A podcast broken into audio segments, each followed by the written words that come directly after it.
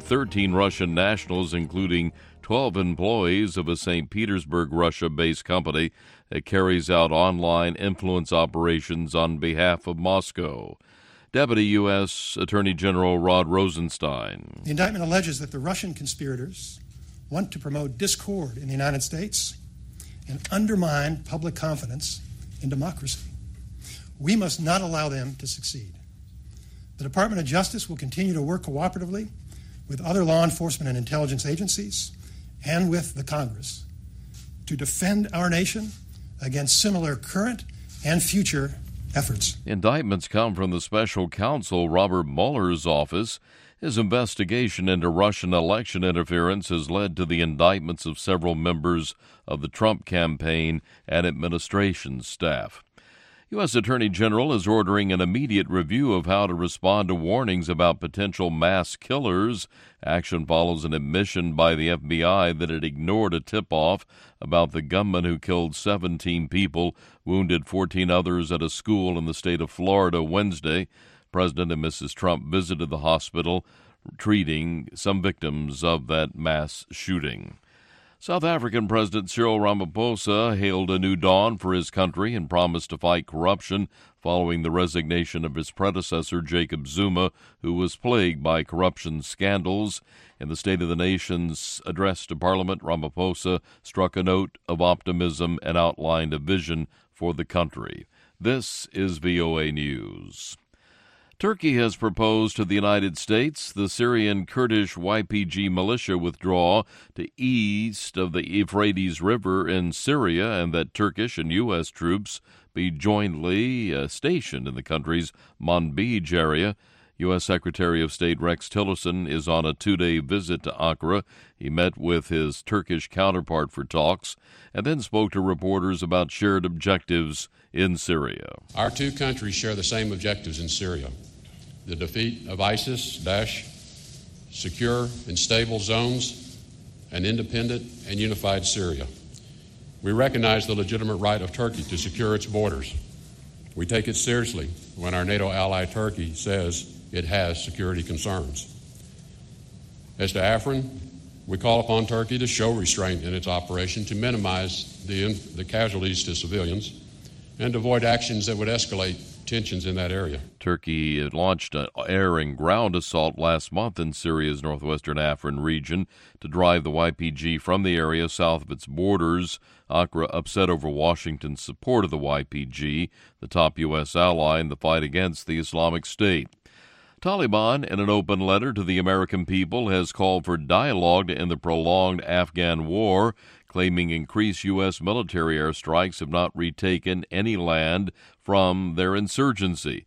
The Taliban released the letter at the time that the United States has stepped up airstrikes in support of anti insurgent ground and air operations by Afghan forces under President Trump's new war strategy to break the military stalemate with the Taliban.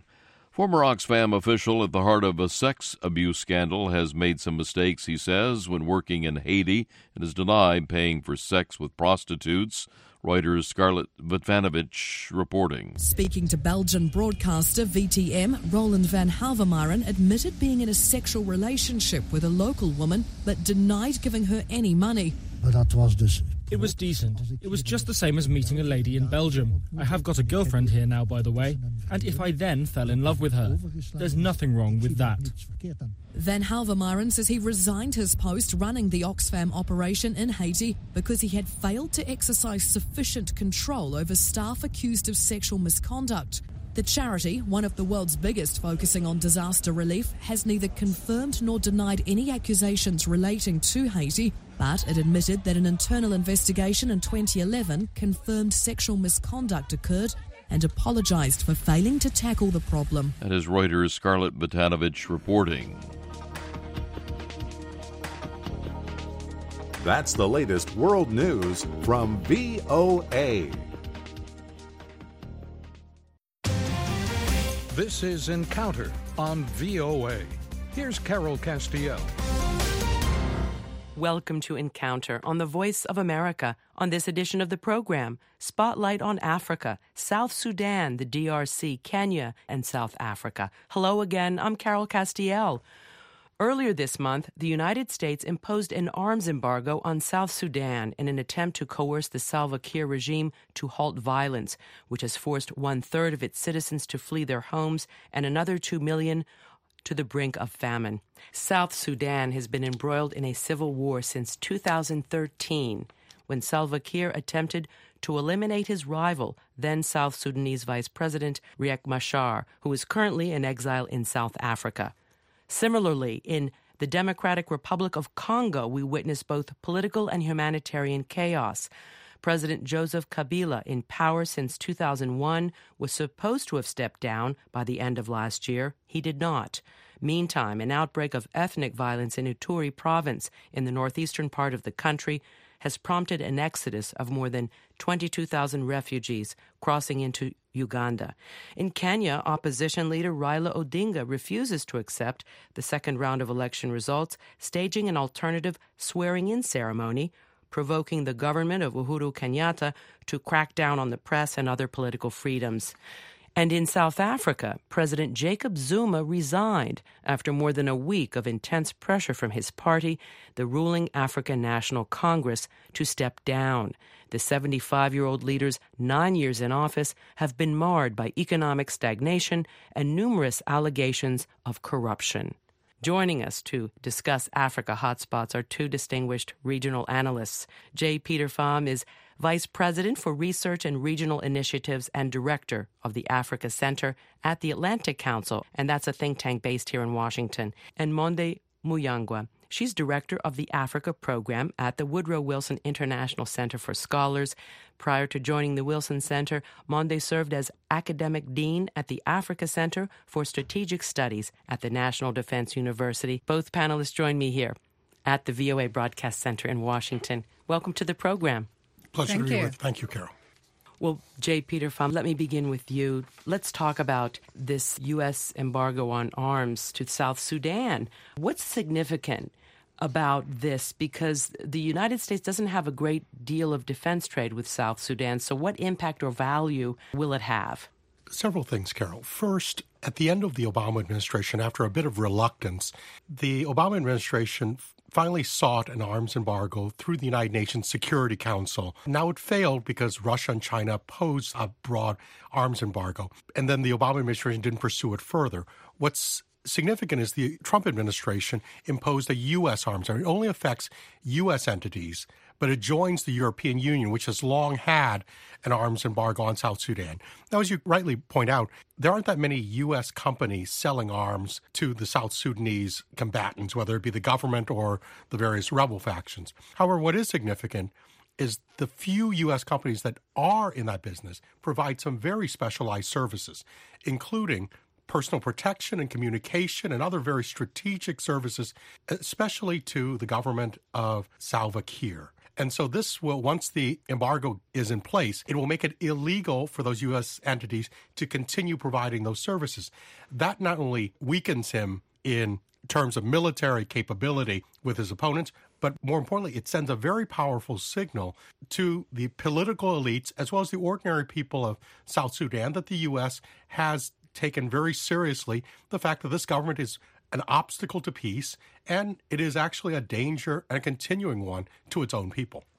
Turning to you, Monde Muyangwa, for your take on the U.S. arms embargo to South Sudan, do you think, as J. Peter Pham said, it sends a powerful signal to the political elites in South Sudan?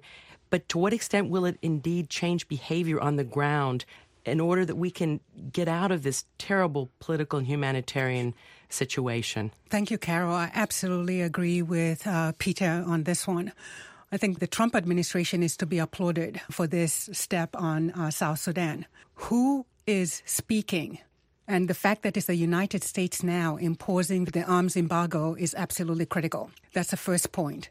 The second point I think we would have to look at is the changing political landscape both internationally and within the region. One, the Trump administration lifted sanctions against uh, Sudan, who has been a key factor for the other side in this conflict in South Sudan. And so, if Sudan wants to continue collaborating with the U.S. and continue to make progress, we might see the limiting of arms flow to the other side as well.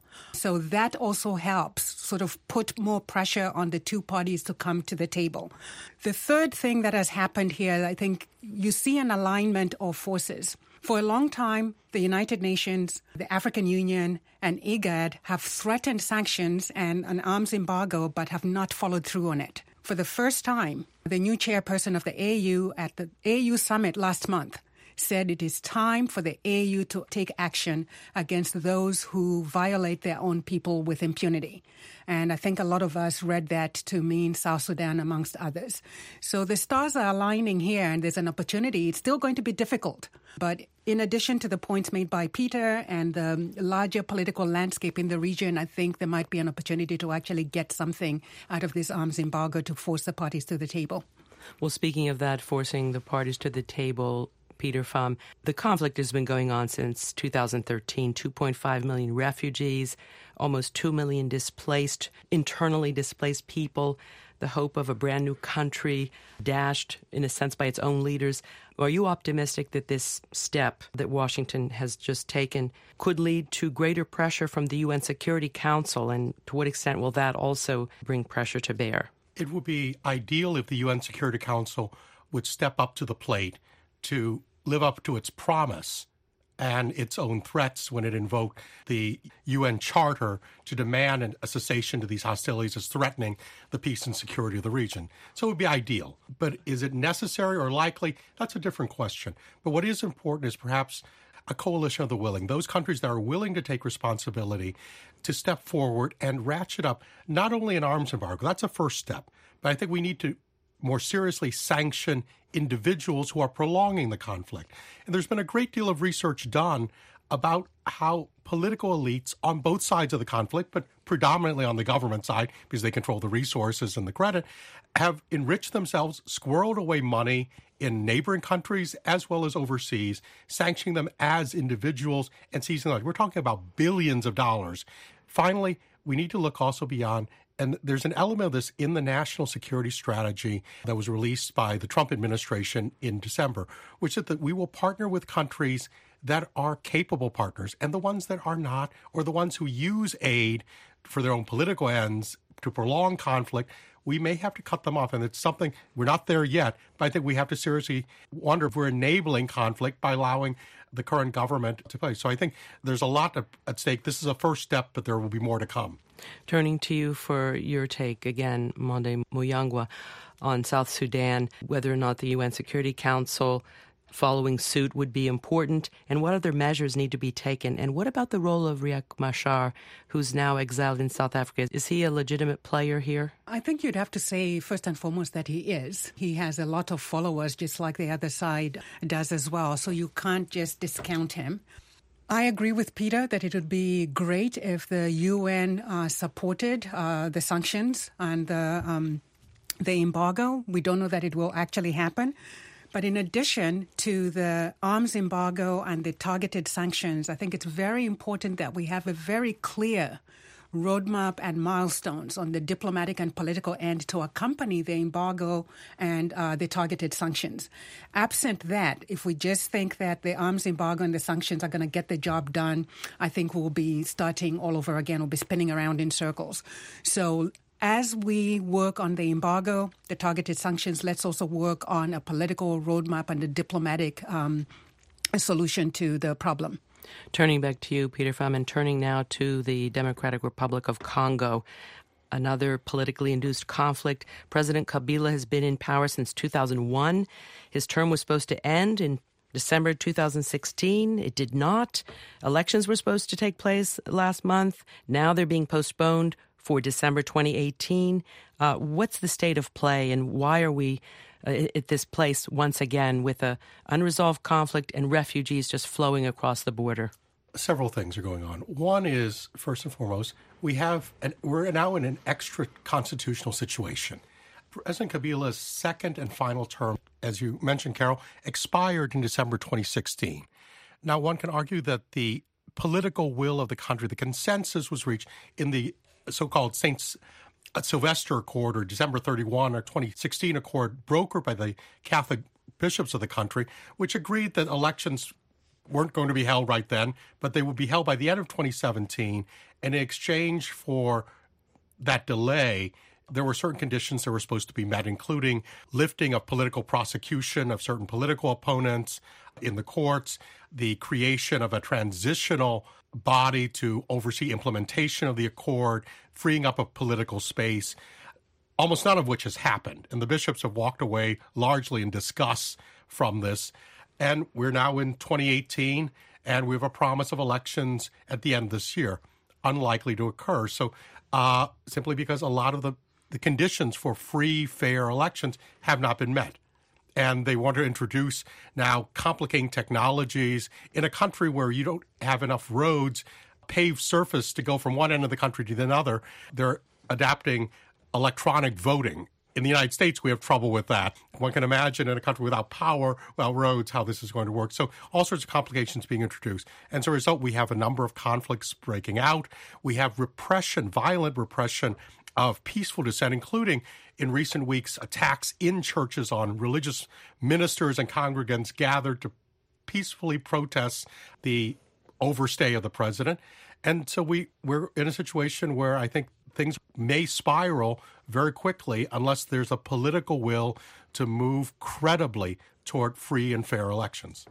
Monde, your take on what's going on in the DRC and why President Kabila, who originally said, you know, he would step down, simply does not, and what makes anybody think that elections that were supposed to take place last December will actually take place this December if the conditions are not in place and conflict continues, refugees fleeing the country. Sure. I think one of the things that we have to do is put this in its historical context. Uh, the DRC has not experienced one democratic election in its post independence era. And I think for every leader that has come into the DRC, they have taken a leaf out of the previous leader's uh, playbook to see how long they can push this. Two, I think we have to put this in its broader um, continental context. The African continent is suffering from what I like to call the third termism disease. And you have some leaders, not all, who want to see how long they can extend uh, their stay in power, whether that means changing uh, the constitution to allow for a third term or if it means ignoring the constitution to do what you want to do. So Kabila is part of a larger group of African presidents who are doing that. And I think internationally and even on the continent, we have to think through how best do we stop this trend. And then I think it's just the political office has become a key way of enriching oneself. And the Kabila family's enrichment from political office has been well noted. And so that's one of the reasons why he refuses to move on. And then finally, I would say there's also the fear of uh, what happens to him if he mo- leaves office, loses uh, an election, or just leaves office because his two terms are up. And so I think for the people of the Congo, uh, for the, of the people of the DRC, it's going to be how do you balance providing an exit plan for him with accountability? uh, for his rule over the last few years. And that's not always an easy thing to do. But I think those are some of the issues that we need to look at. Well, we will look at those issues in a separate program. Mm-hmm uh, in the, in the weeks ahead. But first, you're listening to Encounter on the Voice of America. My guests are J. Peter Pham. He's Vice President for Research and Regional Initiatives and Director of the Africa Center at the Atlantic Council, and Monde Muyangwa, from whom you just heard. She's Director of the Africa Program at the Woodrow Wilson International Center for Scholars. We're discussing Africa hotspots, South Sudan, the DRC, and soon Kenya and South Africa. This is a reminder that our Encounter podcast is available for free download on iTunes. You can find the download by clicking on the iTunes tab on our website at voanews.com slash encounter. You may also follow us on Twitter at Carol Castiel VOA or connect with us on Facebook. Here's a shout out to a loyal Facebook fan, Masood Rana from Bangladesh. If you want to hear your name on the air, please send an email to encounter at voanews.com or like us and leave a comment on our Facebook page. Well, J. Peter Pham, of course, we need hours to discuss all these issues, but let's turn briefly to Kenya with, you know, Raila Odinga, who lost the election but doesn't concede that he did to Uhuru Kenyatta. He held his own uh, swearing in ceremony, which was uh, covered and then was repressed, the coverage of which was then repressed by the government. W- what's going on here? A couple things are going on. This is part of a as Monde wisely reminded us, we have to look at these things in context. And part of this is one of the things that has handicapped or stunted African politics for all too many years has been the personalization of politics. Political parties are oftentimes not vehicles for ideologies or different world vi- views of of policy, but vehicles for the personal ambitions of individuals. And in the case of Kenya, you have Raila Odinga. Really, if you look at it, the sort of a heroic figure. Uh, who in his history, fam- a distinguished political family, he fought for a number of years against a authoritarian government, but he's coming to the end of his life. This was his la- effectively his last chance at gaining the top office in the country, and he lost in the first round uh, of the election, but contested uh, that, arguing that there was fraud involved.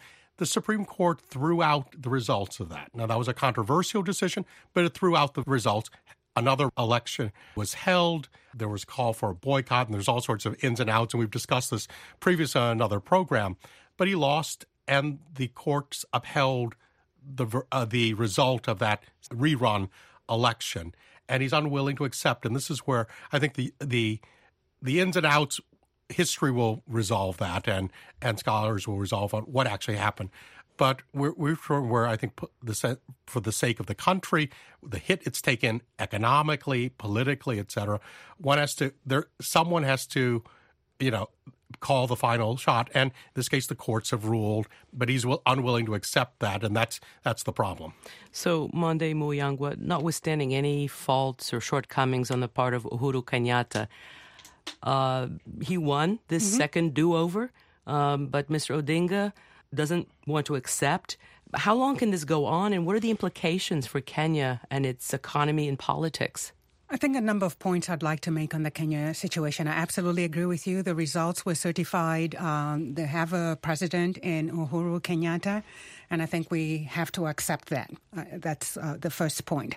And unfortunately, uh, as we are seeing, not just in Kenya, but also in other parts of um, the continent, democracy needs to be accompanied by uh, accepting a culture of losing that's becoming increasingly difficult on the continent for two reasons. One, I think there are challenges, and in many cases, rightfully so, to the integrity of the electoral process. So I think that's uh, part number one. Number two, there's also a winner take all type of approach to African uh, politics, uh, where those who lose are completely excluded uh, from uh, governance and from benefiting from the, the fruits of uh, that governance. And so I think those are two issues that need to be played out. I understand um, Mr. Odinga's point and I think the symbolic inauguration of uh, the people's president should be taken as just that a comment on two major things. That Kenya needs to do more to fix the irregularities and weaknesses in its electoral process that were exposed during the first round. There has to be a commitment to working on those so that by the next round of the elections in 2021, we'll have a process that has much more integrity to it. I think that's number one. Number two, I think a lot of Kenyans would agree that what we see in Kenya today is a very divided society with very, very strong ethnic fault lines. Kenya cannot afford that for the reasons that uh, Peter just mentioned, but also for its geostrategic position that it occupies within uh, East Africa.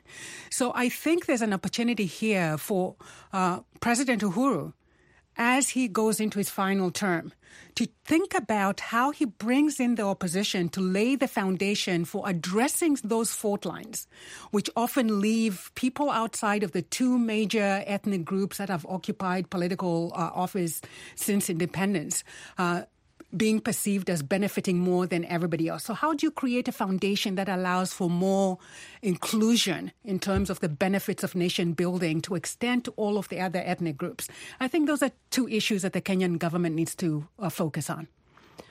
Once again, Monde adds a very important context, and we hope to continue discussing a, the situation in Kenya in a, in a separate program in the uh, months ahead. But all right, well, as we close on South Africa, again, Peter Pham, a lot of political turmoil. President Zuma recalled by his own political party, the ANC.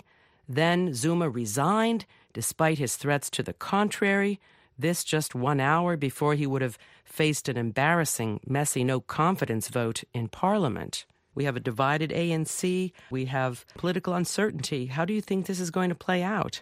Again, a very strategic country.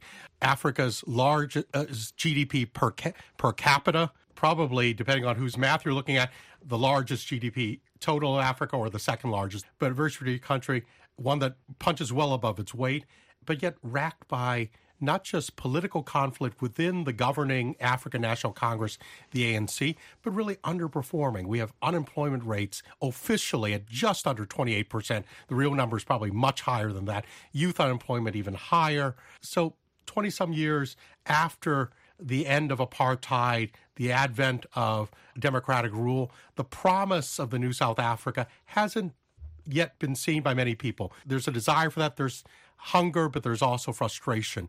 And within the ruling party, there's been a lot of corruption. State capture is actually used by courts and by official government bodies as part of the vocabulary. President Jacob Zuma has been throughout his career dogged by all sorts of corruption and other allegations, but now I think it's becoming a matter of survival for his party, which is why the leaders of the party demanded his recall precisely because he's now becoming a danger to the long term sustainability of the party. Indeed. So, uh, Jacob Zuma, a liability to the ANC. We have Cyril Ramaphosa, who was elected as the ANC leader in December. He wants to, you know, start on a clean slate. He wants to sort of divorce himself from his, that is, Zuma's wing. On the other hand, how do you see it, Monde? The future of the ANC, can they survive? And is this an opportunity for the opposition parties, the Democratic Alliance or Economic Freedom Fighters? The African National Congress the ANC is fighting for its political life. And this really has to do with a trend that we have seen throughout Southern Africa of liberation era parties, whether we're talking Mozambique, we're talking uh, in Zimbabwe, and now South Africa. We have liberation era parties that have lost touch with the needs of the people, and the people are letting them know. And hence their unrealized dreams of post apartheid South Africa. If the ANC is to survive, Obviously, they do need a new leadership, new vision, I think. Cyril Ramaphosa might be able to uh, take the party in that direction, but I think it's the opposition parties are also going to have a big say in the future of South Africa, where South Africa goes. The Zuma situation has been a real test for South Africa's democracy. It has been a test to gauge how people feel that their government has delivered on the promise, Mandela's promise.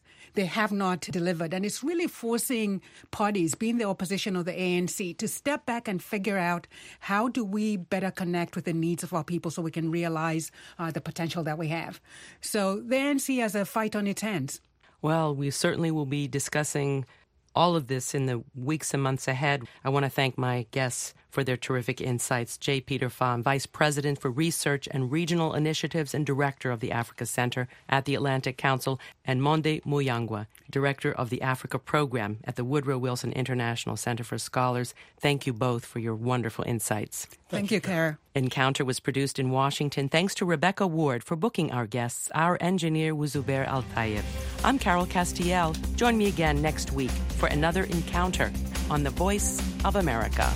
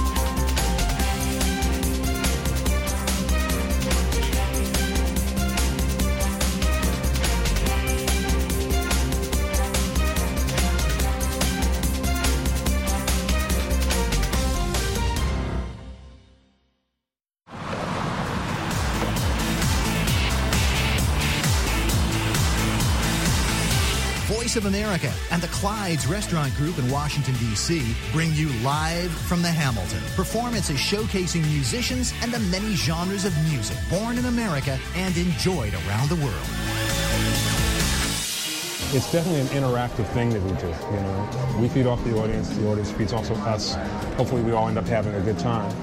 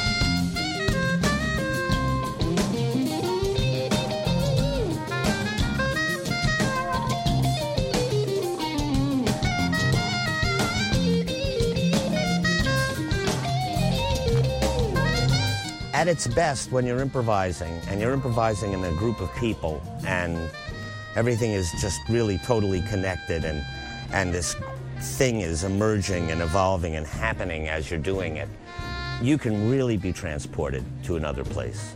Um, place without words a place without anything except you know i hate to sound corny about it but touching something higher. And uh, that is the greatest thing about playing jazz.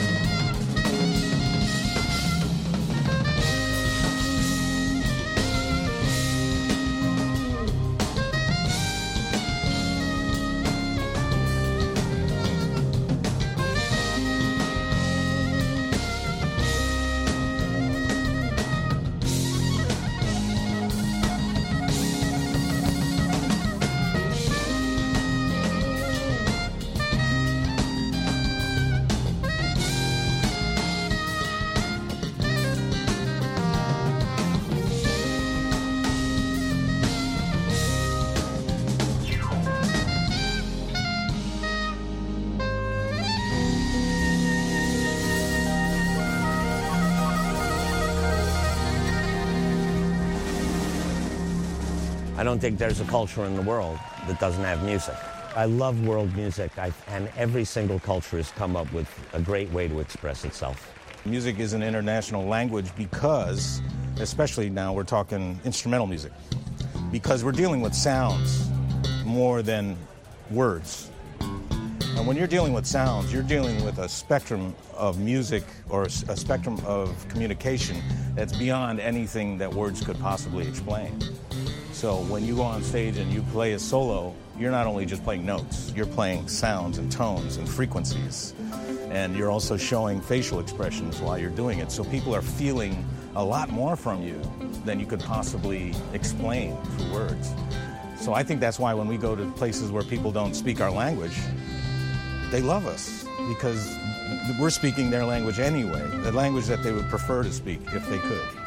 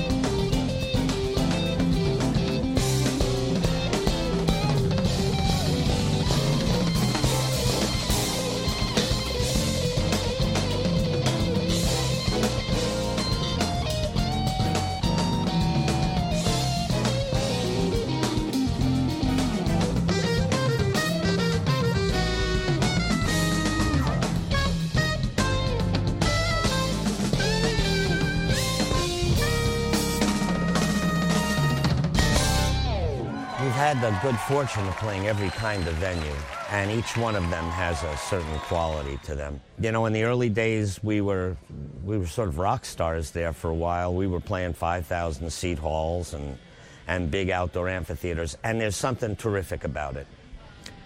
Uh, but a place like we're playing tonight here at the Hamilton um, really does give you a better chance to connect to your audience the audience isn't some grand thing that's out there and, and it's kind of abstract. The audience is right there in front of you.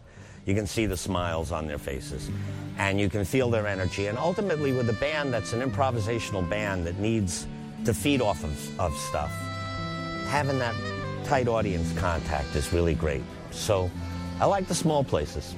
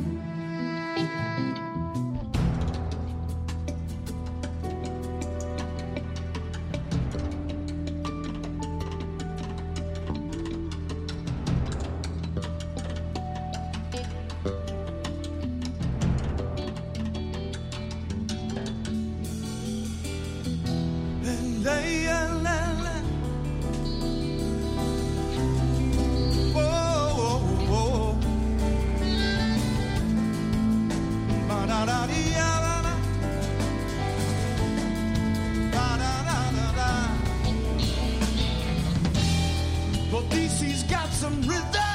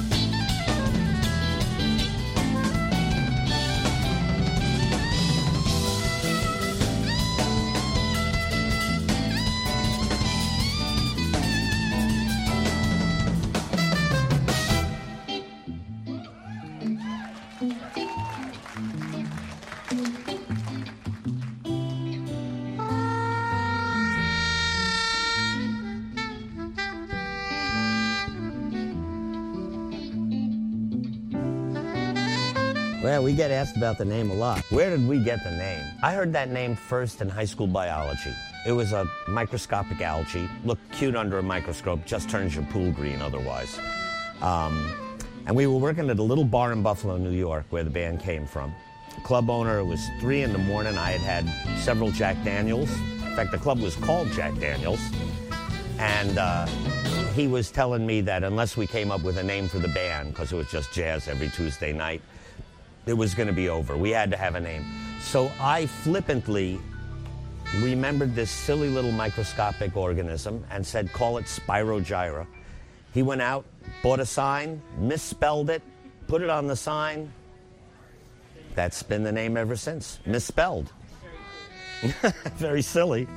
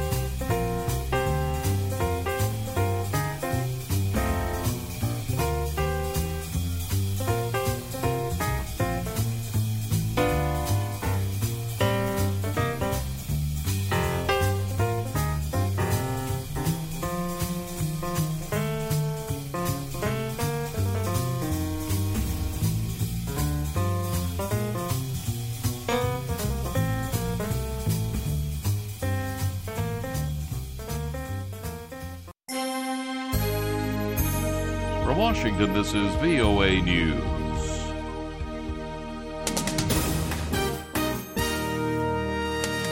I'm Steve Norman reporting. U.S. federal grand jury investigating Russian meddling in the 2016 election has indicted 13 Russian nationals, including 12 employees of a St. Petersburg, Russia based company that carries out online influence operations on behalf of Moscow. The indictments come from special counsel Robert Mueller's office. His investigation into Russian election interference has led to the indictments of several members of the Trump campaign and administration staff. U.S. Attorney General ordering an immediate review of how to respond to warnings from potential mass killers.